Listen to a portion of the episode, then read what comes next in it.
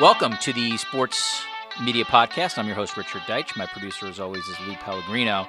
And we decided to do uh, put together a roundtable very quickly because of all the sports media news that has come together. First up in this segment will be John Ourand, frequent guest of this podcast. He is the sports media writer for Sports Business Daily and Sports Business Journal.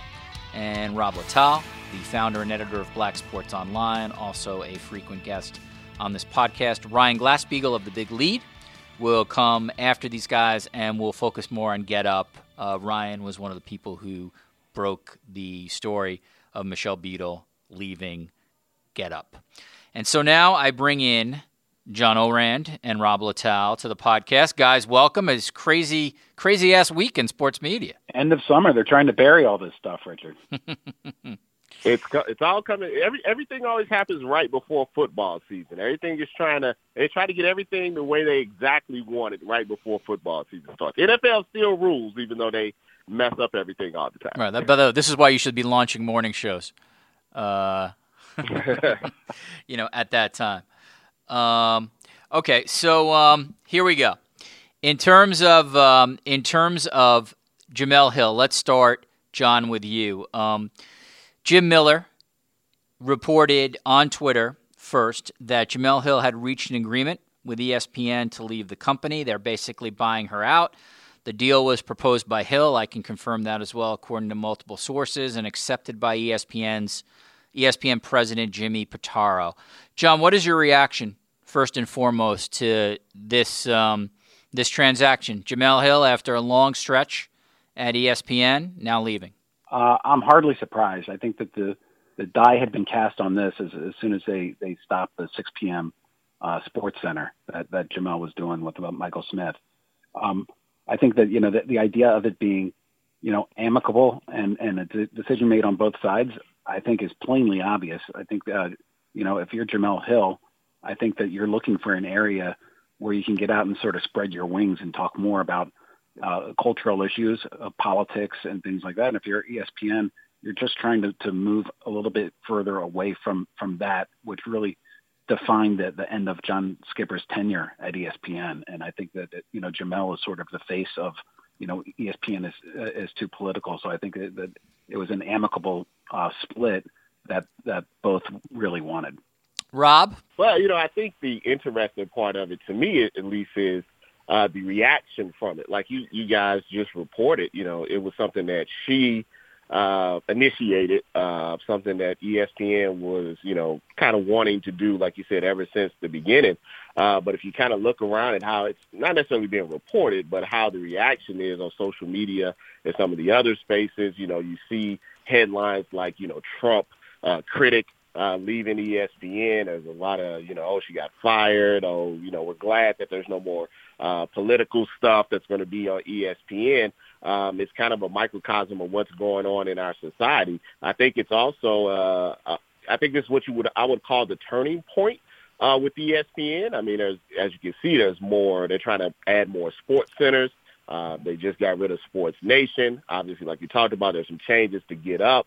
Uh, that looks like the new president um, is really trying to get the focus back on let's just you know do the highlights and break the, the sports news and tell the stories and kind of stay out of the uh, not as I just call it a political realm, just the opinion realm when it has opinions that about real life as opposed to just uh, sporting events, and we have to see how that how that goes with the company, you know, going forward. Maybe that's what you know people want.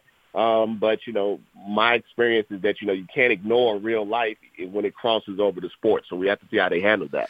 All right, let's get into a number of these things because Rob, you brought up some interesting ports. Um, I, I'm with you in that I philosophically believe that sports are inherently political. They're inherent. I mean, and the the history of our world sort of proves that, from race relations in sports to sexism to issues of uh, criminality, to the fact that the President of the United States uh, has made sports in many different ways, including the issue of um, uh, the issues of players protesting social justice issues uh, during the national anthem. That's become a political debate. So I, I, always feel like that's disingenuous and a canard. That said, that's very easy for me to do. I'm not running ESPN. I'm not running NBC. I'm just sitting in a conference room in Toronto. So it's very easy for me to to do that. But I, I do want to ask you this, Rob. I want to I want to start with you on this. It, it's my thought, as somebody who's reported on this and somebody who knows Jemele pretty well, that once the um, once the her tweets about Trump went down, and then following that, the tweets about um, Jerry Jones uh, talking about his players and sort of real, you know, how one could go about protesting the NFL. To me, the die was cast right there. Uh, we are we are at this date in August because of what happened last October. Uh, essentially, I thought that was the moment that Jemele Hill's tenure was going to end. It just was really going to be a, a question of when. Um, what are your thoughts on that? And do you think, as someone who sort of watches this from afar, do you think the moment that Jemele sort of stepped on that third rail and used words like uh, um, white supremacist, uh, largely surrounding himself with white supremacists, I felt that that that at a certain point that ESPN, once ESPN didn't sort of support her publicly and say something to the effect of, in John Skipper's words, you know, I appreciate the White House weighing in, but this is my employee, this is my company, we're going to handle it our way. I, I figured that was she was done. What were your thoughts? Well, I think in, in you know in 2018, 2017, this this society, this administration, you have to make a decision what side you're on. It's very similar to me when the NFL decided to make their anthem policy. I mean, that's a decision that says, hey, we're siding or we're trying to appease, uh, you know, Donald Trump. I think ESPN had an opportunity at that point to make a decision, you know, which side that they wanted to be on. And by, you know, making that decision and, and doing what they did with the six, uh, suspending Jemele Hill, uh, they made a clear decision that, you know, this is how we're going to side with that. And so you can't have that person as one of the faces uh, of your, your, your, your network uh, if that's the way that you're going. And it's funny, it's not just, you know, Jemele. I mean, you don't, you haven't seen Michael Smith a lot uh, because Michael Smith has, you know, backed Jemele very strongly. It's like that, even though, you know, he didn't say the words, they're connected, you know, together. And I think there's a, a trickle down effect. Uh, you know, you see who they have on, you know, the, the 6 p.m. Uh, Sports Center now. It's not a, a coincidence that it's, you know, Sage Steele. So I think it was a domino effect to answer your question. And then, yeah, it was the first domino to go. And this, it has led us to where we are now. Even someone like, you know, Michelle Beadle, uh, who is very strong in her opinions, uh, it, it's not so much that they've demoted her or, or changed positions, but you know they're trying to maneuver her in places where, well, if you're talking about the NBA, there's not really much political crossover that much um, in, in that regard, not like the NFL. So I think all of the moves that they've made since that time have been in a effort to have people not say, well, it's, it's the it's the the liberal ESPN. I don't know if it's working because they're still getting it from both sides, in my opinion. But you know, that's the side that they decided to take. Yeah, it's interesting. I, I might push back, Rob, uh, just on the sense that I think the NBA can be inherently political. I just think um, that discussion um, is sort of accepted more on ESPN, and the President of the United States and the White House is not attacking discussion on when it comes to politics in the NBA outside of some people, obviously on Fox, who tell LeBron James to shut up and dribble. Um, John, let me ask you this because you're you're going to take a different tact from Rob because you cover the business of this, and when you've been on this podcast, I think you've always and I've appreciated this. We have disagreed on stuff because I think a lot of times you will take the way sort of this plays in the business world where I'm far too emotional and a little too rank and file and like you know, you know whatever, fuck the man kind of thing. So um, that's, that's that's probably put that's part, in wrestling terms. That's probably putting myself over a little bit too much. But I guess John, what I would say is like removing Jemele Hill and removing any kind of nexus of sports and politics for the most part is ultimately good business. I think it's disingenuous because I think that is the world we live in. But I can't argue with what Jimmy Pitaro is doing in that the way to get eyeballs to your network is essentially just to get as many sports fans as possible. And if you can avoid hot button issues like politics or social justice, the logic or the likelihood is you're going to get more eyeballs, right? And every other sports network outside of ESPN has been able to focus on on uh, has been able to report on politics without being in the line of fire. Um, and I think that like you take a look at uh, CBS Sports, you know, nobody is, is complaining about how really how they cover the anthem or or how they um, how they um, really cover politics. You know, it, it, it almost never comes up. I think that this is really a holdover of the editorial sensibilities that John Skipper had as president of, of ESPN, which which really encouraged all this. It was like, you know, we're more than sports. We're the entertainment and sports programming network. But and as a result, it put a lot of their talent into into the firing line in a way that you don't see with NBC. You don't even see with Fox Sports, and nobody associates Fox Sports with Fox News. Yeah. And so I think that this is this is sort of a, a natural like Skipper's no longer there. Now it's Jimmy Pitaro, and now you're just seeing ESPN come back to the mainstream in terms of um, just in terms of being a uh, sports TV producer. Joe, let me ask. Let me just follow this with you. So let me ask you this because I, I think that's true. I, I think Fox Sports doesn't necessarily get the tag of well, they're the conservative sports brand where ESPN has certainly been fighting for a long time the narrative of their the progressive or liberal brand. But there are people, there are personalities on Fox Sports who've totally killed Kaepernick and have totally made it very clear that they're uh, conservative or that they support the the president pounding down on athletes who take a knee. Why why hasn't that stuck? Is my my thought part of it is because ESPN is just so big and there's so much tonnage on ESPN and they occupy so much of the oxygen and FS1's ratings aren't really great that everything ESPN does is going to be analyzed and focused versus FS1. But maybe I'm wrong. Maybe there's maybe there's something else to it. And FS1 does, to be fair, have its own people who um, you know, who are not pushing like sort of conservative sports. They have um, probably more of the sensibilities of a of a Jemele Hill or Bomani Jones, et cetera. But so I, I, don't know. I'm just sort of trying to figure out in my own head why hasn't that stuck to Fox?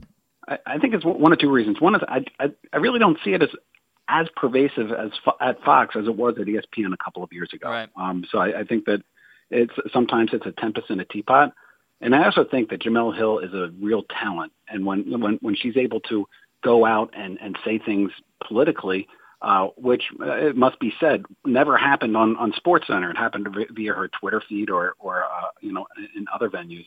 You know, she was able to move the uh, move the conversation or move the discourse in a way that you know other on-air personalities weren't able to. Rob, I want to ask you this: um, You're the editor and founder of Black Sports Online, and you've written a lot about race issues, and will continue to do so.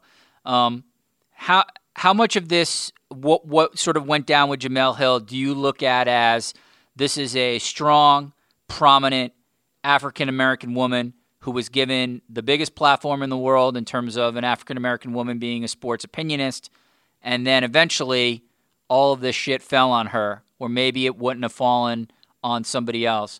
I mean, people who'd be like, "Ah, you're bringing up race. It's not about race," but I don't know. There's only one Jemele Hill. There's only one prominent African American opinion, opinionist who's a woman at this level, and now she's leaving that network after a controversial year in which she spoke her mind as an opinionist on Twitter, and the company didn't like that. Well, I, this is the way I look at it. Um, let's just say that a uh, white reporter at ESPN, a woman reporter, uh, said things about Donald Trump and his uh, sexual assault allegations or his history with women or grabbed them by the you know what with them. Would they have felt the same wrath from ESPN as Jemele Hill speaking about, you know, racism or white supremacy and things like that? I don't think so. I just I don't think so at all. I think uh, they would have been more sensitive to it. I think they would have backed the person. We saw that uh, with the uh, Barstool Sports situation. Uh, you know, when they say, "Hey, Barstool Sports said this X, Y, and Z about you know me," you know, we're we're uh, uh, somebody that they had hired. You know, so they're talking about you know someone that's working with the company now, and you know they were fine with it. I remember a time where Michelle Beadle went at Stephen A. Smith for some of the things that he said right. on her, and they stood behind that. So my my point is is that I just think there's with racism. I always say this, you know, as someone uh, that studies this, someone obviously that's black, and just kind of notice how media works is that racism, the ism part, is the least respected, uh, not just in our society, but you know also in the in the in the sports media world, the world that that we work in. I don't think anything that she said was inflammatory in the sense there was no name calling. Uh, there was facts to back up what she was trying to say, and she was speaking from a perspective uh, of a of a black woman. And until those things are more respected, you're going to have this situation. We like we always talk about how the anthem issue, that's what they call it, the anthem issue is controversial uh, and a distraction, et cetera, et cetera, right? And I would say, and I always say to that, I was like, why is, you know, the, the main focus being police brutality and racism? Why is that a distraction? Why is that controversial? No one says, you know, if we're fighting against, you know, breast cancer, you know, that's controversial, or we're we're doing things for other issues, be it equal pay or women's rights or child abuse or anything like that. It's only when it happens to be a black and white issue that these things are controversial. So, you know, I really believe that, you know, Jemele kind of started writing on the wall, and she didn't want to be silenced. Like, you have a choice when you work at these big companies like in anybody, you know, that works at a big company, is that sometimes, you know, that's part of the job. You have to bite your tongue on a lot of things. And I know a lot of people at ESPN bite their tongues on a lot of things. She didn't want to bite her tongue anymore. And the only way that she could not do that is to free herself from the company. And in essence, she's left a lot of money on the table. You know, I mean, she's getting some of it, you know, a lot of it, but she's not getting all of it. She's rather leaves money on the table to have the ability to speak freely. And I think that's very courageous on her part. Hey, Rob, I, I hear you on that. The, the one pushback I'm going to give you is that is that Jemele's situation completely blew up when when uh, uh, Trump mentioned her and when uh, Sarah Huckabee Sanders then called for her to be be fired at, at the White House podium. So that it, it it almost it became political in just this this crazy sort of way. But I think that if you take a look at uh, Michelle Beadle's Twitter mentions after she mentioned she's not going to watch football anymore, I you know I think that you know that there are uh, there are other there are other ESPN personalities that have had the weight of you know conservatism or the weight of politics that that uh, come down on them. But Jemele's situation, it, it really blew up because it, it went into the White House and then it went into the mainstream political world. In my opinion. Well, well, my my point to that is the same thing: is that you would not hear Donald Trump say that about a white person who would have said the same thing, because that's not who he regularly attacks. It's black athletes, it's actors, it's actresses, it's, it's things like that. I mean, that's that's part of his his norm. When all of these things are circling and surrounding him, other political things that you know I can't say that I'm an expert in. What does he do? The first thing he goes out there and says, "Oh, these guys are not standing for the anthem." ESPN, oh, let's start a petition for that. It's always a a distraction for other things that are going on, and so that's just maybe a broader point to it. Is that yes, I think ESPN saw that and they reacted, and that's exactly what Trump wanted them to do. They wanted them to react. So yes, you're right. You know, but it's one thing to get trolled. I mean, Richard gets trolled. I'm sure you get trolled. I get trolled. I, you know, I, I get into it with Clay Travis or Will Cain, and you know, all the time. It's a totally different thing to have the president of the United States care what I'm having to say. And the question is why. And, and the reason why is that this is a black woman that is talking about him. No different than Maxine Waters. It's just in the sports world. Yeah, I mean, the one listen, people who follow me on Twitter know full well how I feel about Donald Trump. I'm a New Yorker. I'm pretty honest about it. When the president of the United States does sort of put a laser focus on you, it game changes everything. It's one thing, you know, um, it's one thing to have shit show mentions from stuff. It's another thing when that happens. Um, I do want to, John. I want to just ask you something that sort of plays a little bit into what Rob said, but it's a larger thought. And as someone who writes about this and reports about this, you're the guy to ask. Um, has um, do you think Pitaro, while he might not be overtly telling the other people who work at ESPN who have been politically oriented on their feeds, while, while they might not have been told specifically, stop this, do you think now everything that has happened from the Jemele um, buyout to uh, ESPN on ESPN Media Day talking about what they're going to do with the anthem, it seems to me that a message is really being sent to talent, even if there's not a direct sentence saying, "Do not go to this place anymore." John Skipper's gone. This is this is a new era for you. Uh, I wouldn't. I, I wouldn't take it that far, Richard. I, I do think that there are some tea leaves that that uh, talent should be reading in, in, all of this. But I think that you said it uh, at, at the top of the pod here, where there are certain there are certain things that are just political in sports like the the uh, pro- protesting during the national anthem. That's a that's a you know are, are you going to is everybody going to ignore that on all the talk shows? I highly doubt that, uh, and I think that there are still certain people Um, Bomani Jones jumps to mind, who is able to sort of toe that line and do it in a way that I, I think is uh, acceptable to um, to his bosses at, at ESPN. Uh, and so I I I, I don't want to. There are there are obvious tea leaves that are out there that, that people should read into this but I don't think it's as draconian as, as your question was trying to, uh, to, to lead on. Okay, I appreciate, it. and I'd be happy about that. I mean, I, hope that's the case for a lot of ESPN um, front-facing people who I respect and and and I think should have the right to sort of voice their opinion on social media. Rob, you can get into this too, but one more for John. John, I, I found it really interesting to read all the stories um, following ESPN's media day about ESPN not showing the national anthem. This is correct. This is basically not really a change in policy. As Stephanie Druley, one of their big VPs there, said, they only showed it three times. So ESPN has um, never showed it. That said, when the president of your company goes out and makes the statement and says that I have informed the NFL as a good partner that we're not doing this, that is news. And ESPN can claim it's not and and all of this stuff. But like the second Jimmy Pitaro, anybody says something, it is. What was really interesting to me, John, was I know for some other I didn't really write a a, a lot about that. I had a couple sort of smaller uh, things on that, but there were a couple people who over the next day wrote very sort of long pieces about that, and I know that ESPN PR contacted them in a, in a what I would call in, in a attempt to handle them or to or to to not necessarily spin, but to like let the writers know that they were sort of on notice, so to speak, of some of the things they wrote.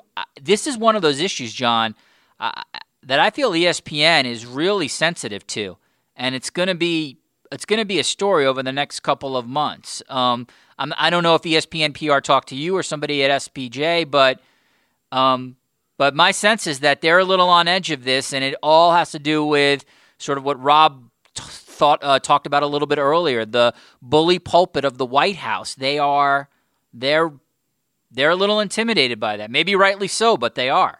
Yeah, I think ESPN PR was frustrated. They invited, uh, they had about 30 sports media reporters up in Bristol to give them the dog and pony show up there. Uh, they they were trying to move on from politics. They were trying to show like how ESPN was going to grow. They're trying to take the whole narrative of ESPN over the past two years as a declining, too political organization and trying to like turn it around. And the one dominant story that came out of there was Jimmy Pitaro's quotes on on the anthem. Uh, I think that Jimmy Pitaro, when he was making those quotes on the anthem, wasn't thinking about uh, Donald Trump and the anthem. He was more thinking about the relationship that he has with the NFL and trying to show, like, look, we're getting back in good with the NFL, and and and wasn't thinking about the other part that he ended up, you know, getting burned on a little bit. I bet you, if he had to do that over, his answer wasn't wasn't untrue, but if he had to do that over, he would have answered in, in such a way that you know Fox has answered, and CBS has answered, and NBC has answered, which is just sort of we're going to continue doing exactly what we've been doing and uh, and and move forward in that way. So I, I get why ESPN PR was was frustrated, uh, and and again, Donald Trump taking this and amplifying it just sends it to the stratosphere, and all of a sudden, what was what was supposed to be a hey, we're turning around uh, a bunch of stories ended up just getting right back into the same old stuff that they were trying to get away from. Now, once again, John, you'll be getting scoops from ESPN PR over me based on your answer. um, all right, Rob, is there anything else you want to add on this um, before we move to? Uh, we'll do a couple quick things after this. Uh, yeah, just just I think that um, I have to disagree a little bit. I do think some talent, and the reason I'm disagreeing with it is because I've been told, just to point blank, let's just put it like that, uh, by some some talent at ESPN that uh, it has been said in, in, in not so uncertain terms to, you know, especially on the social media, uh, to basically knock it off and just kind of stick to what they do. Uh, be personalities, be funny, have jokes, uh, talk about viral topics and everything, but steer clear of the president, steer clear of, you know, the anthem stuff, uh, steer clear of anything that could get you uh, in, in trouble. Uh, and I think that's been a, a pretty clear directive uh, since the new guy has taken over. And honestly, some it's, it's very similar to, to the NFL players. Um, I think a lot of NFL players, you know, don't really care about standing, kneeling, you know, for the anthem. They just want to play ball. And I think there are a lot of people at ESPN that just want to do their job and not want to be in that in that mix. Uh, but I, I do think that's been clearly uh, told in a way, you know, maybe a, a legalese type of way uh, that they should. We're trying to do something a little different now. All right, John. We'll do a little bit on Get Up with you and Robert. Um, I'll sort of probably go a little heavier with Ryan Glasspiegel given his interest in the story. But um, Michelle Beadle uh, or ESPN announces that Michelle Beadle is leaving Get Up, moving back from New York to Los Angeles to host NBA Countdown, also be part of a uh, post Countdown show. She gets a couple additional years on her deal. Um, I think the irony here is that uh, Michelle Beadle uh, leaves the show that is, uh, is having serious problems, gets additional years on her contract, gets to move closer to the beach. Um, that's a good bit of agenting, basically, uh, no matter whether you liked Beadle or did not. Uh, John, any move for this show does not surprise me. This show, as we've talked about in this podcast many times, is ill conceived. It's a mess. I do not believe it is long for life. Maybe ESPN will change its uh, fundamentals in terms of what it wants viewership wise, but so far it has been an absolute disaster. Um, it was, um, like I said at the top, ill conceived, and I think we're seeing some of the issues. They're now bringing in a lot of new people. Maybe somebody will stick, or maybe something will work. But Beadle leaves, and now it's Greenberg, Jalen Rose for a couple days, and then you have basically uh, a number of people coming in uh, including Jen Lada and others as uh, Dianna Russini as co-hosts, and then they're going to have all these NFL people floating through the studio to talk about the NFL. So that's my sort of preamble for people who didn't hear this. John, your initial reaction when you saw that Michelle Beadle was off? I want to know uh, the timing, and I don't know this. Maybe you do. Did did Michelle know that she was leaving? When she made her comments about yeah. not watching football anymore? Yeah, I wish um, she would have to have known. She, she did. Yeah, I, I mean, right? I, I, I found this out after the fact. Obviously, if I'd known before the fact, I would have reported it. But others beat me to that story. But yeah, I mean, if you just sort of think about it, John, um, extended press release, all these plans for the NBA. You you know this business well as I am. Think of how many agents, PR people, executives had to sign off on all this, especially when it went public. So, from what I understand, prior to the announcement that Beadle was off we were working in a, maybe an eight to 10 day stretch that they knew. So when Michelle Beadle made her comments about the NFL, she absolutely knew, by the way, as I am sure did Greenberg, producer Bill Wolff, and others, that she was leaving the show. Yeah, and uh, and, and as soon as I saw those comments, uh, I mean, it, it was plainly obvious that, that either she wanted off or, or she was going to be moved off, and and uh, and that's not much of a surprise. What what surprises me is I've been very consistent ever since the start of uh, Get Up that you know they were I thought they were going to see this group through the NFL season, and they were going to take a look after the NFL season and and, see if it was going to work. And I think that the powers that be just kind of decided the chemistry really wasn't there. It wasn't going to be there in the NFL season, and they're going to try to bring other people in to find that chemistry with with Greenberg, who uh, who I think you and I disagree. I think Greenberg's a, a talent, and I think that he can host a um a, a, morning talk show on on ESPN, and it's a question of what it's going to end up looking like. Yeah, listen, we don't disagree that he's talented. I think he's certainly a. a, uh, a, a I give listen. The guy was part of one of the biggest sports morning radio shows um, in history, and I give him credit for being a talent on that show. I just do not believe he is destination viewing. I do not believe he can be the center of a morning show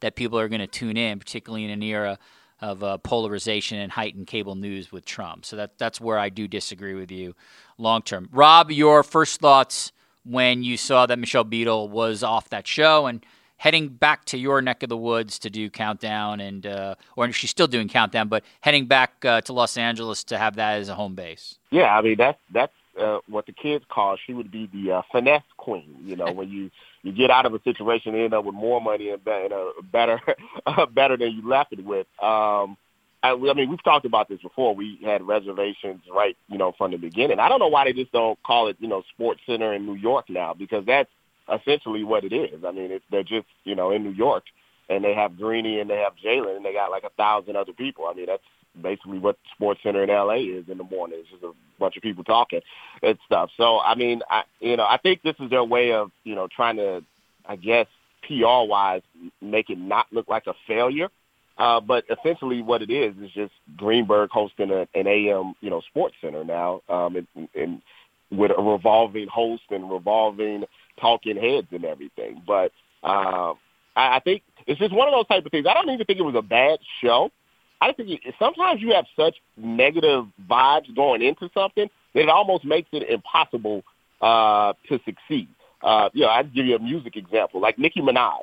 Uh, you know, she had an album coming out, but she had such negativity surrounding it coming out that it it didn't do as well as it was going to do. People were always going to find some fault uh, with it. So I thought the show actually got better as it went along. I didn't think it started off on such a bad foot. And once they found out how much everybody was getting paid, it's like people were burying it before it was happening. It was like a WWE uh, coming up, and they were already burying, you know, the the the gimmick before it even started. It was the New Day, you know, before they became the New Day.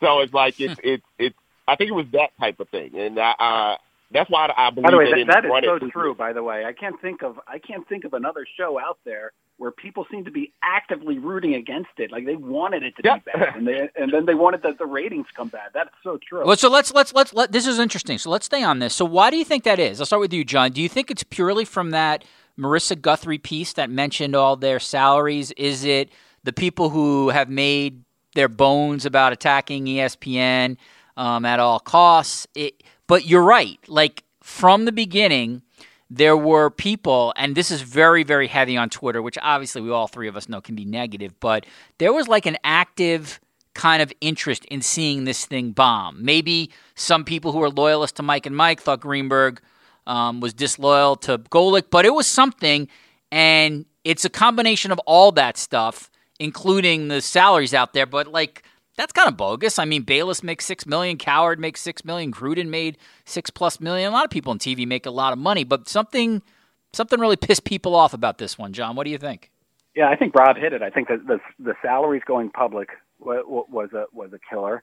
I think that every single story leading up to Get Up was a negative story from the way that Mike and Mike ended to you know uh, some of uh, Golic's comments and Mike and Mike ending, having NBA people like uh, Jalen Rose and Michelle Beadle come in to talk about the NFL or to football or baseball. It, it just kind of it, it, it was it was an ill-defined show from the start.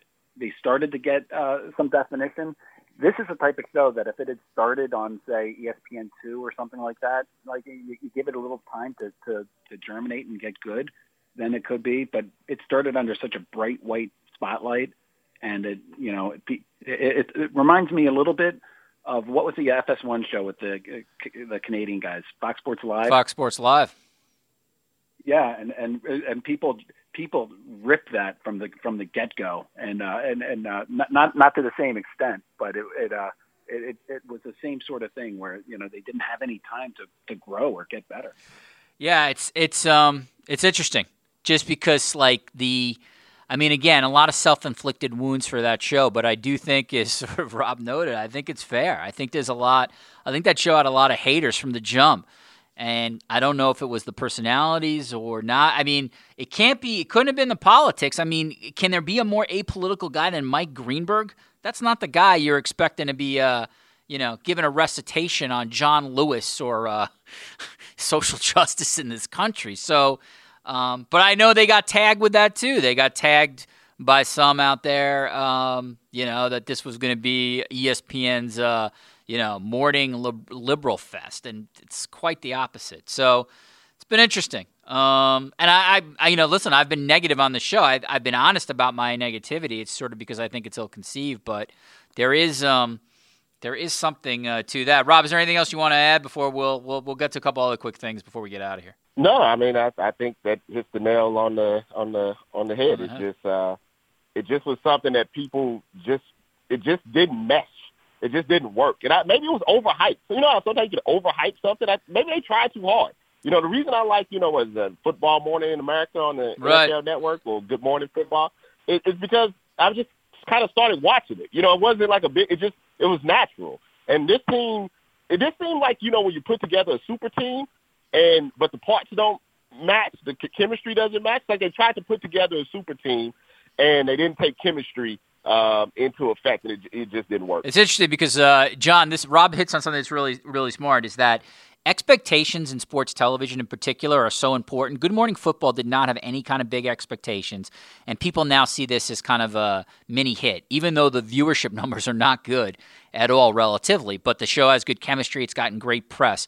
Get Up, which has far more viewers than Good Morning Football is sort of deemed right now as a failure because the expectations on that show, by the way, also set by ESPN and all its pomp and circumstances, were so high. And that's a lot of the ball game here. And and this is why, you know, if you're a sports media person, you always want to try to dial down the expectations uh, you know, at first, and then um, you know th- maybe this this could it'll be interesting to see because Katie Nolan's a good example on this. Is that you know there's expectations on her obviously given she was a high profile hire for ESPN, but she's starting on ESPN Plus, which in itself is a low expectation play. So I wonder if she'll be an example here of uh, of getting a chance to first show to bake and grow and do well, or if you know, or I don't know, or maybe the reverse because she's a high profile person, and if you know, and if and if there's ever any information that leaks off her show in terms of how many people are watching, and it won't be many at the start, that'll be deemed a failure. Um, I'm not sure actually. Yeah, and it's it's uh, not just sports media, Richard. Uh, any studio show takes some time to to, to develop, and you know, th- th- uh, with um, Get Up, it, you know, any changes that they made became headlines and it's like they're retooling the show well every show retools every show decides like oh that didn't work like we thought now we'll do this instead i mean it it, it, it it's uh, it's completely natural to see that happen but there, there was a sense of, of fatalism whenever uh, Get Up tried to do anything to uh, to better itself. It seemed. All right, John, you are the favorite son of Fox Sports PR. Terry Hines for this week, yeah. Eddie Motl, uh, Vernon Cheek, Val Krebs, they all love you right now, uh, as opposed to me. By the way, I'm now working on. Uh, I think it's month three that I requested Shanks and Mark Silverman. I'm still waiting for Terry Hines to get to get that interview done. May, may, I, at this point, I hope she, they do the interview with you, John, just so I can read it. Um, so Fox has Thursday Night Football, and they're certainly putting a lot into this, and they're certainly. Um, going to promote the heck out of it. The the issue, of course, with Thursday Night Football always is um, what are the games and can the product sort of ever be lifted by competitive games?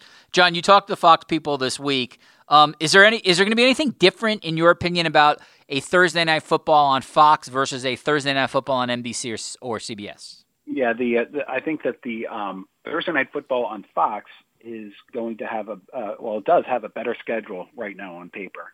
So you you have sort of bigger teams and bigger markets that are um, uh, and, and more rivalries. So the the thought is that they're going to get bigger ratings for that. You also have Fox as the only network, so they're able to sort of play off Thursday and Sunday in a way that NBC and CBS uh, weren't able to do um, last year because you know they they uh, they only had half the schedule there. So already you're seeing some uh, some advertising um, coming Thursday Night Football way on Fox that uh, that that's doing pretty well uh, compared to the rest of the NFL, and um, and you know they're they're they think it's going to be okay. I know the Thursday Night Football gets such a, a bad rap. Um, you know, nobody seems to like it. Uh, the fans hate it because of the, the the quality of play isn't that that good. The um the, the networks they uh, before Fox didn't necessarily like it because because it just you know cost too much uh, and and they couldn't find too much of a return on it. The players hate it, but it is still reliably the number two show on TV. So TV networks still will roll over to uh, to try to, to to bring it on. So I think that the idea that it's broken and needs to be fixed is is uh, what was not necessarily true from a TV standpoint. And I think uh, moving forward, that's how, that's how Fox is viewing it. Rob, are you are you excited about Thursday Night Football? Circling it on your calendar? No, no, nobody's excited about it. I'm sure. No, I, and I think it's like I know you talked about the games and everything. I think it's just the product. I just don't think that. I just think it's, football is a very difficult sport to play, and it's just a hard turnaround when you're coming from Sunday uh, you know, the Thursday. I mean, I know they've tried to say, you know, the injuries are not the same and or are the same and, you know, all of this other jazz, but it's just odd to me. Well, it's not odd because the NFL does this stuff all the time, but it's always player safety, player safety, you know, we're going to flag you, we're going to fine you, but hey, we're also going to make you play, you know, four days after you just played, even though that puts you at a bigger risk for your health because if the dollars are right, that's all that matters. You know, all that matters is the money in the end. So that's why that's why people have a hard time believing the NFL pretty much on anything because almost anything that they say, there's a, a an opposite uh, reaction or an opposite thing, a take that you know shows that well, if they really thought this way, why are they doing this? All right, let's finish up with this, guys, um, and that is um, college football. We'll do a quick one here, John. Um, one of the one of the things I did in my um, Monday column, today column for the Athletic, was ask a number of college football people, from on-air people to behind-the-scenes people, whether this summer they believe has damaged the product, from Ohio State to Maryland to what's pretty been a pretty big scandalous summer in college football. Last year's regular season ratings, as your colleague Austin Karp pointed out, were down across the board. The bowl season, though, was up. So hard to know what that meant last year, other than maybe some non-competitive matchups in primetime windows. But what do you expect from college? You're a college, you're a Maryland guy, and you're a college football guy. What do you expect from viewership this year? Does the does the underbelly of the sport impact viewership, or people excited for the games and they're not going to think about it?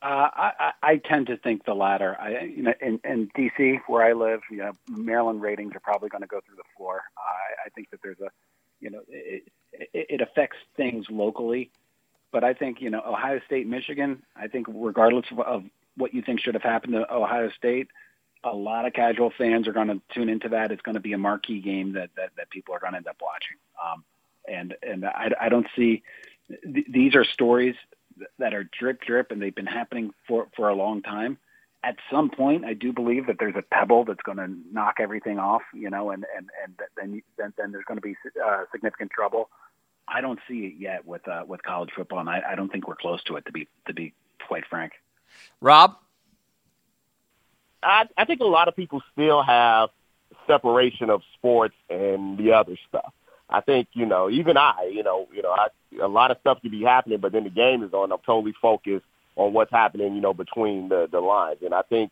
for college football, for NFL, for anything, honestly, is once the games actually start, start, uh, people are going to put their focus back on it. So I, like even the NFL, like, you know, everybody was, all oh, the ratings, this, the, the ratings were fine. And we've talked about that, uh, you know, before. And I think the same with college football. I think Ohio State, if anything, the, you know, being an alumni there, just getting the vibe from that. It's going to be more support, uh, you know, now because they feel like it's us against the world because you know that's how fans are. Even though when someone obviously does wrongdoing, sometimes they can be irrational, uh, right, like like that. So I, I don't think there'll be much of a change, if any.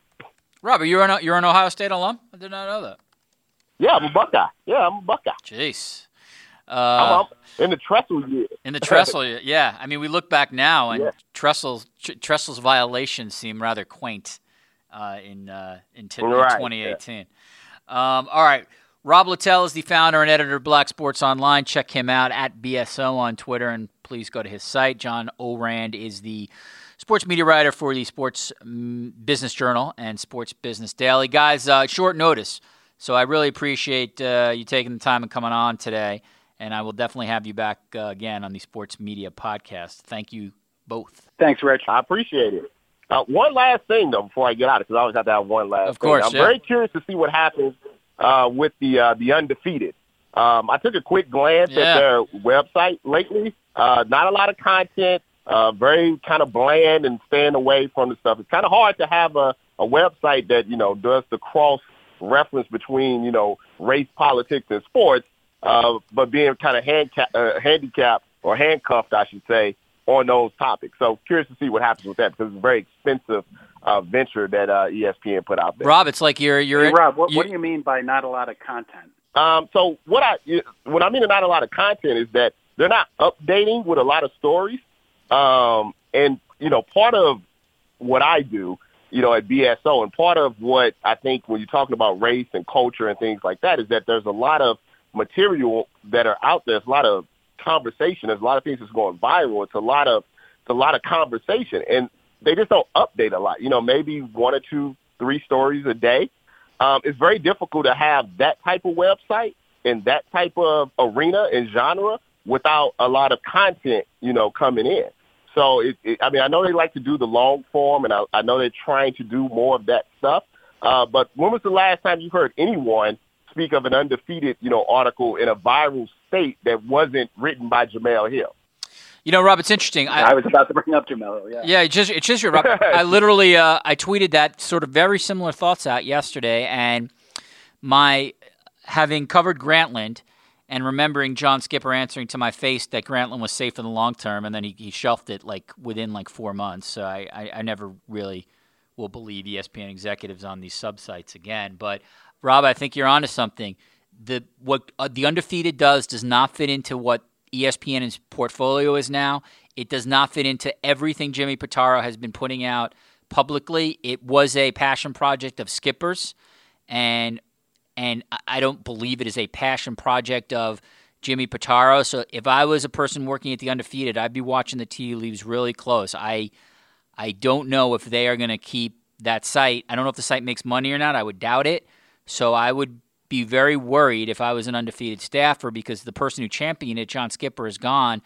And as you said, Rob, what it does, the nexus of race and sports and culture, in my opinion, I know what John said, Ourand said, but ESPN seems to be making very publicly that they're going to push away from that outside of the situations where they have to cover it. So that would be my John John Ourand. I'll let you weigh in just because you didn't you didn't sort of get a chance. But I I, I don't know, man. I, I like the undefeated. I got a I have, I have people there I really like. I have a lot of respect for that site. I'm a little worried for it, to be honest. I'm not sure what they're going to do with with the undefeated as a brand, but they have uh, they have a ton of talented people on the masthead there. You know, starting with uh, Kevin Merida, that um, you know I'm I'm certain that would uh, come over to, to ESPN or ESPN.com or ESPN the magazine. So I, I don't think that it's you know would be just cut and and everybody would would go off. I, think that there would be you know uh, still some landing spots for a lot of people. But uh, that's that's that's one of the stories that, that I'm keeping my eye on to see what happens with that. All right, John, Rob, you got. I appreciate that was that was good. It was good ad that last one. Uh, we didn't talk any wrestling. Yeah, no problem. We didn't yeah. we didn't talk any wrestling out of uh, respect to John Ourand, but uh, look for Roman Reigns to have the belt for a year at least, John. That's my, Rob. That's my prediction. He's going a year.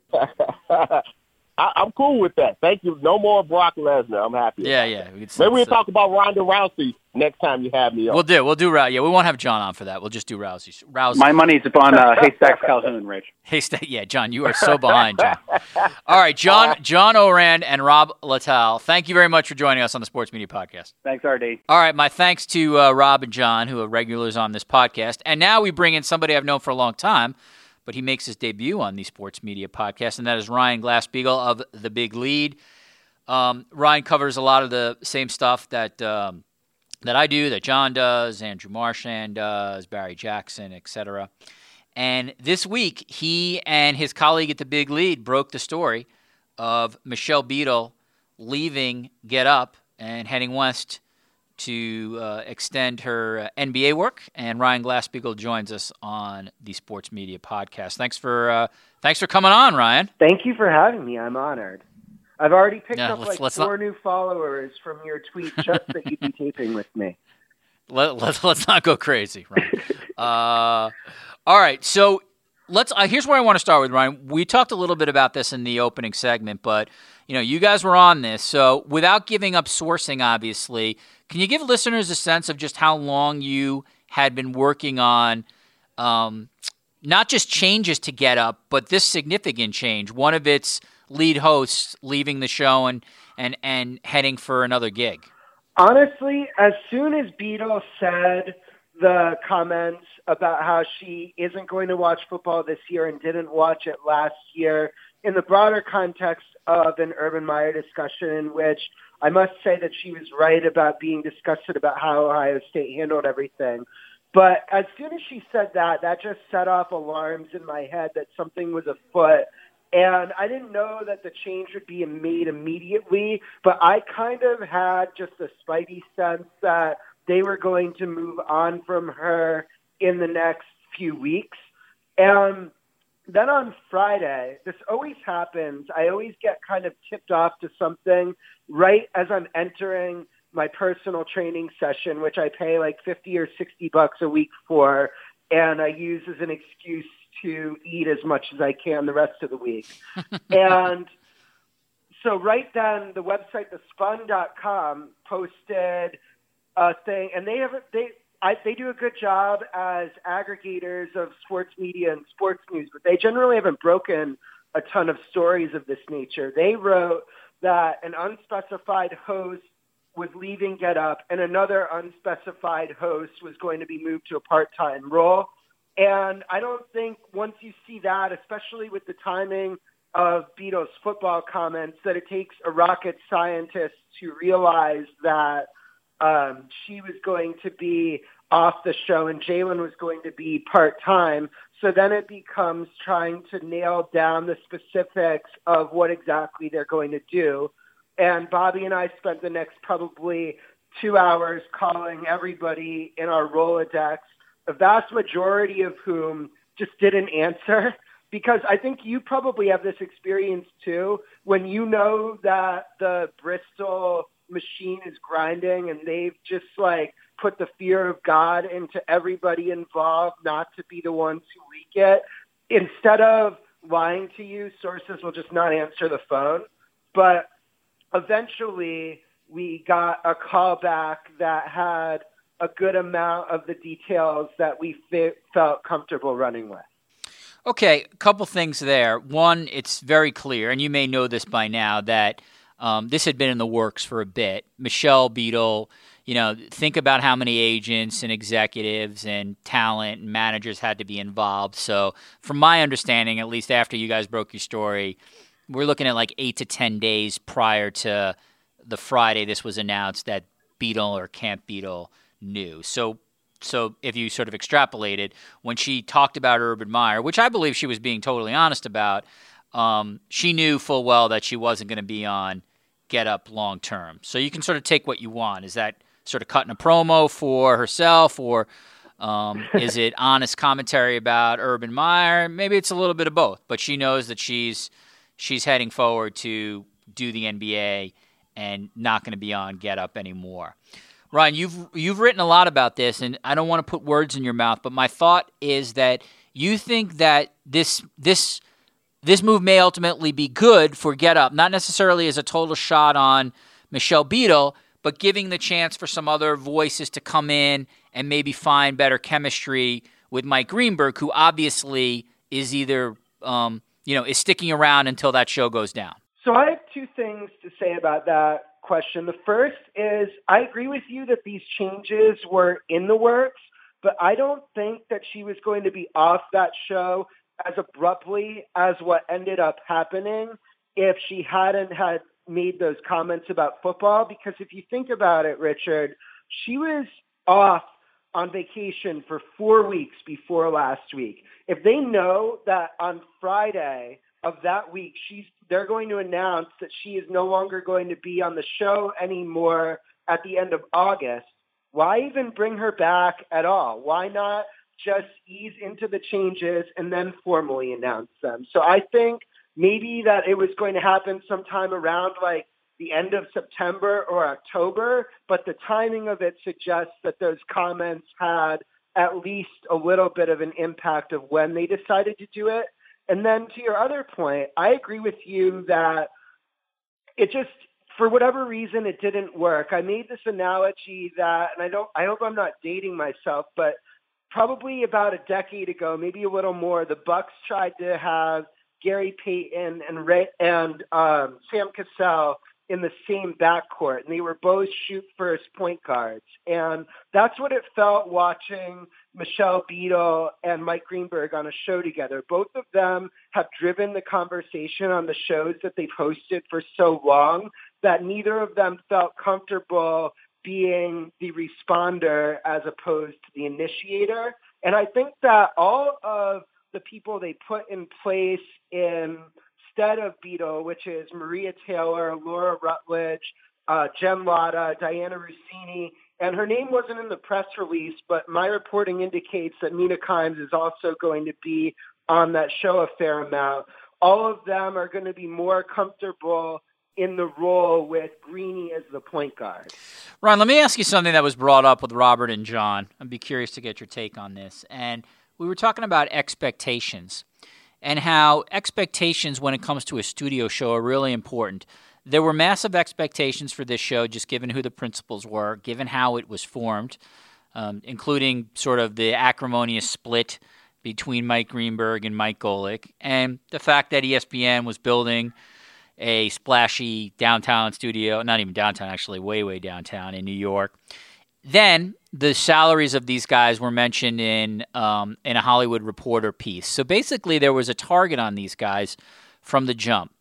And what John and Rob were talking about was that for whatever reason, that caused a lot of people, particularly in social media, it seemed like to almost want them to fail. There was, to me, in, in my opinion, there's been a heavy dose of wanting get up not to succeed. I think that's different, or it is different from those of us who write about it who may have said it will not succeed, and here's why. I think there's whatever that reason, there's that negativity. I don't know if it's the salary, I don't know what it is, blah, blah, blah, blah, blah.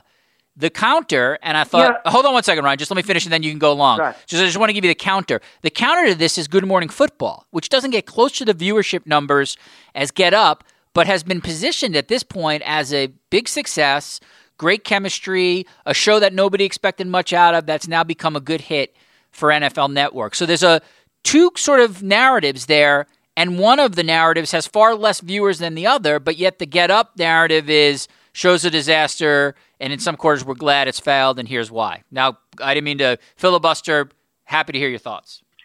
Well, the the first thing is the distinction on the contracts, and I wrote this at the time the Hollywood Reporter piece came out. Beadle and Jalen were already making, I don't know, 60% or so of what they wound up um, being publicized in Hollywood Reporter for their role on NBA Countdown. So when you read that Michelle Beadle is making $5 million for Get Up, that's true. She is making $5 million a year, although maybe not going forward. But she, um, a, a lot of that comes from being on sport bumper programming. And that's true across all networks that the people who are on those shows make a lot of money because it's emblematic of the direct partnership with the leagues. And uh, there might be 20 million people watching Michelle Beadle and Jalen Rose at halftime of the NBA Finals. So the um, there wasn't enough delineation of how their contracts were structured, but I do agree with you that there were a lot of people that were looking for this to fail, partly because the contracts juxtaposed with all the layoffs ESPN has had over the last few years, which you and I have both covered extensively. They laid off 300 people behind the scenes, a lot of whom formed the fabric of ESPN, were there for 15, 20, 25 years, and then 100 front-facing talents that everybody knew, and a lot of whom, by the way, ESPN could use right now in now that they're pivoting back to wanting more anchors. But between the fact that they their their high salaries were publicized, there were layoffs, and Michelle Beadle, quite frankly, is polarizing. I don't think there's anybody who has a lukewarm opinion of her. People are either big fans of hers or actively dislike having her on their television. And when you add in all of that together as a formula, I definitely agree with you that a lot of people were looking for it to fail. As far as Good Morning Football goes, I think that that show – you're right. It doesn't have nearly the viewership of Get Up. I don't even think it has the viewership of Undisputed, but Undisputed definitely carries some of those high price contracts that Good Morning Football does not. But that's give a lot of credit to Peter Schrager, Kay Adams, Kyle Brandt, and Nate Burleson. They're on a show that there isn't tension. The people seem to like each other. They move quickly between topics. They have some inventive topic selection. They move around, they get up and they play games and I I think that, that that's a formula that a lot of people are going to emulate even if the amount of viewers on linear television isn't as high as what you'd need on ESPN. Uh, your point about um, the layoffs is a good one. I wish we had talked about that in the previous segment because I think there is a lot of stuff that's tied to that, just given the amount of people who lost their job, and then you see this splashy studio downtown, which to me is was mostly a vanity project greenlit by Skipper for New York-based talent and execs. So that's a really that's a good point. I appreciate you bringing that up. Well, like I mean, look, Brett McMurphy um, did did broke all of this Urban Meyer Ohio State story. A year ago, ESPN decided there was no place in they're company for Brett McMurphy. I don't want to say how many Brett McMurphys can you employ with $5 million that you're paying Beto, but if you say she was making 3 million on Countdown and they give her another 2 million for Get Up, then that's probably 8 to 10 of them at the very least. So you think about it in those math terms, and I know every time you or I bring this up, the people at ESPN tell us we can't look at things like that, and they have budgets allocated towards this and that, et cetera, et cetera. But it's really just addition, subtraction, multiplication, and division, and it's not that hard to draw those conclusions. I should ask you, Ryan, did you get any calls from ESPN on any anthem related stories or emails trying to manage you? I, I brought that up with Rob and John. I'm just curious, and we'll stay on Get Up. I did not because I've made a decision that there. Are, I try to cover things that not as many outlets and reporters are covering, and I've made a decision by and large not to weigh in very much on anything to do with the national anthem because I don't have an original take on it that I think is profound enough to worth exploring at this point. We've been doing this for two years.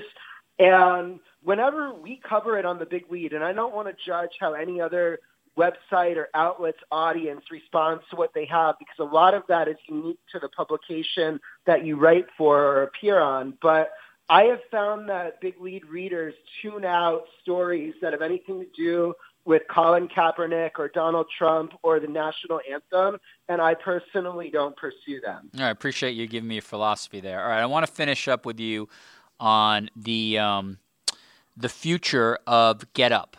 Uh, you know, if Jim Miller is an ESPNologist, I have to say you are a Get Upologist. So you're. You, yeah. You you Deadspin noticed that too. they called me they said I was overly fixated on it, and then all of the changes I suggested happened later that day. Well, I, was pretty, I was pretty happy with that timing. I would say this, you know, that been gave you only a couple paragraphs. They didn't give you the 2,000 uh, blast that they gave me, so you're you're on you're you're you're on your way. Maybe maybe that's coming. One one day I can aspire to that. If if it's a race against time, though. They've got to exist long enough for me to get that big. All right. So um, here's the thing with Get Up, Ryan. I, I, I mean, I, I'm, I know I'm repeating myself for listeners, and I apologize to you guys, but you already know this. I do not believe the show is going to exist long term. Now, my only caveat, I guess, would be if ESPN management decides to change their viewership expectations and then in theory, I guess it could exist with like, you know, 350,000 viewership average, et cetera.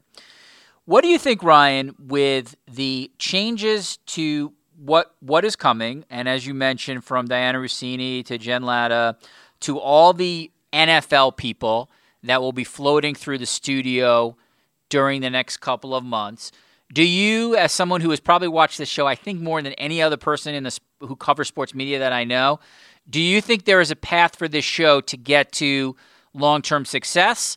Or is this a little bit of just, um, as the cliche would go, rearranging chairs on the deck of the Titanic? I, I at, at this point, I think the show could exist plausibly. I think now it will have a rope through next football season. I don't see them just totally eradicating it and replacing it with Sports Center at this point.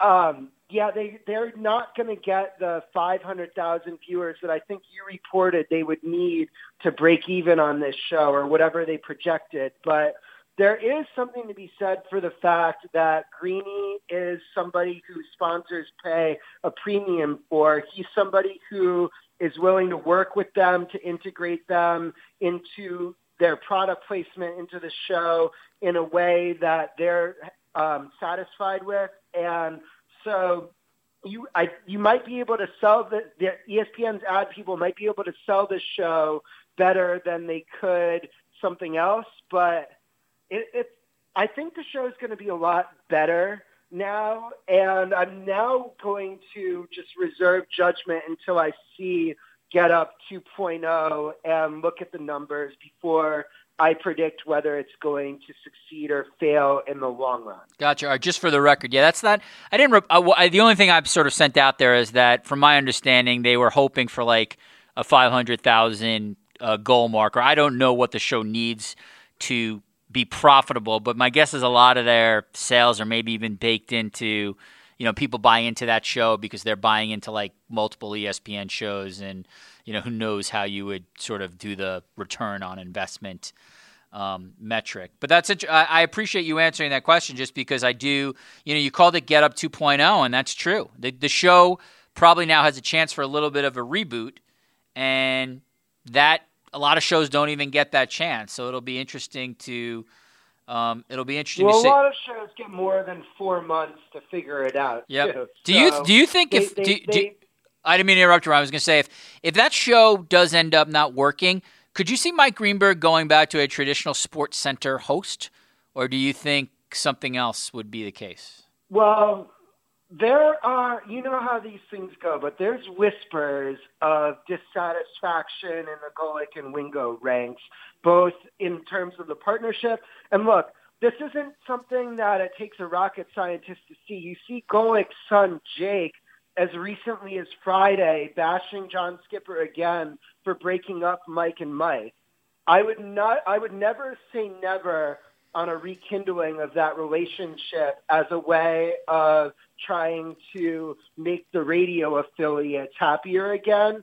But I think that Greenberg is going to have to be damn sure that this TV show is not going to work before those discussions are broached. Uh, I'm going to have to. I will disagree with you on that. I do not believe we will see a Mike and Mike reunion, although obviously I could be wrong. I do think that Wingo and Golic actually probably get along maybe better than what you've been told. That doesn't mean that both want to do perhaps different things, but um, tension there is nowhere. Uh, first of all, I've not even heard of tension, and it's nothing like it was in the really dark days of Mike and Mike. I, I'll say this, Ryan. If they, if Golic and Greenberg ever got back together, I would really be surprised. Um, but stranger things have happened in media, partnerships happen, and I will say, if that ever did happen, ESPN would totally be able to market the hell out of that. They actually would, I think, have a interesting story, but I, I do wonder if uh, I wonder if things are too far gone.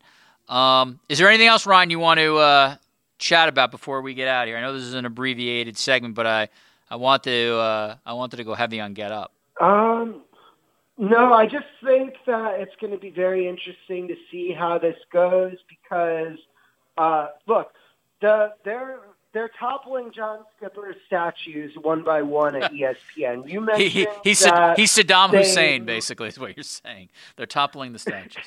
The I don't I don't know that it's like that, but if you look at it, they they chopped an hour off Get Up. They sent Beadle back to the NBA. They put um, a half. They took a half hour off High Noon and moved it into a different time slot. They bought out Jemele Hill you expressed some, I believe, reasonable skepticism about how committed ESPN will be to the undefeated in the long term. I'm right. also interested to see how committed they are to ESPNW and ESPN the magazine in the long term. I think if you ask them straight up, they would say, especially with the magazine, of course we're committed to it, but I would I I want to see if that exists in a print form in 2 to 3 years. I'm not so sure.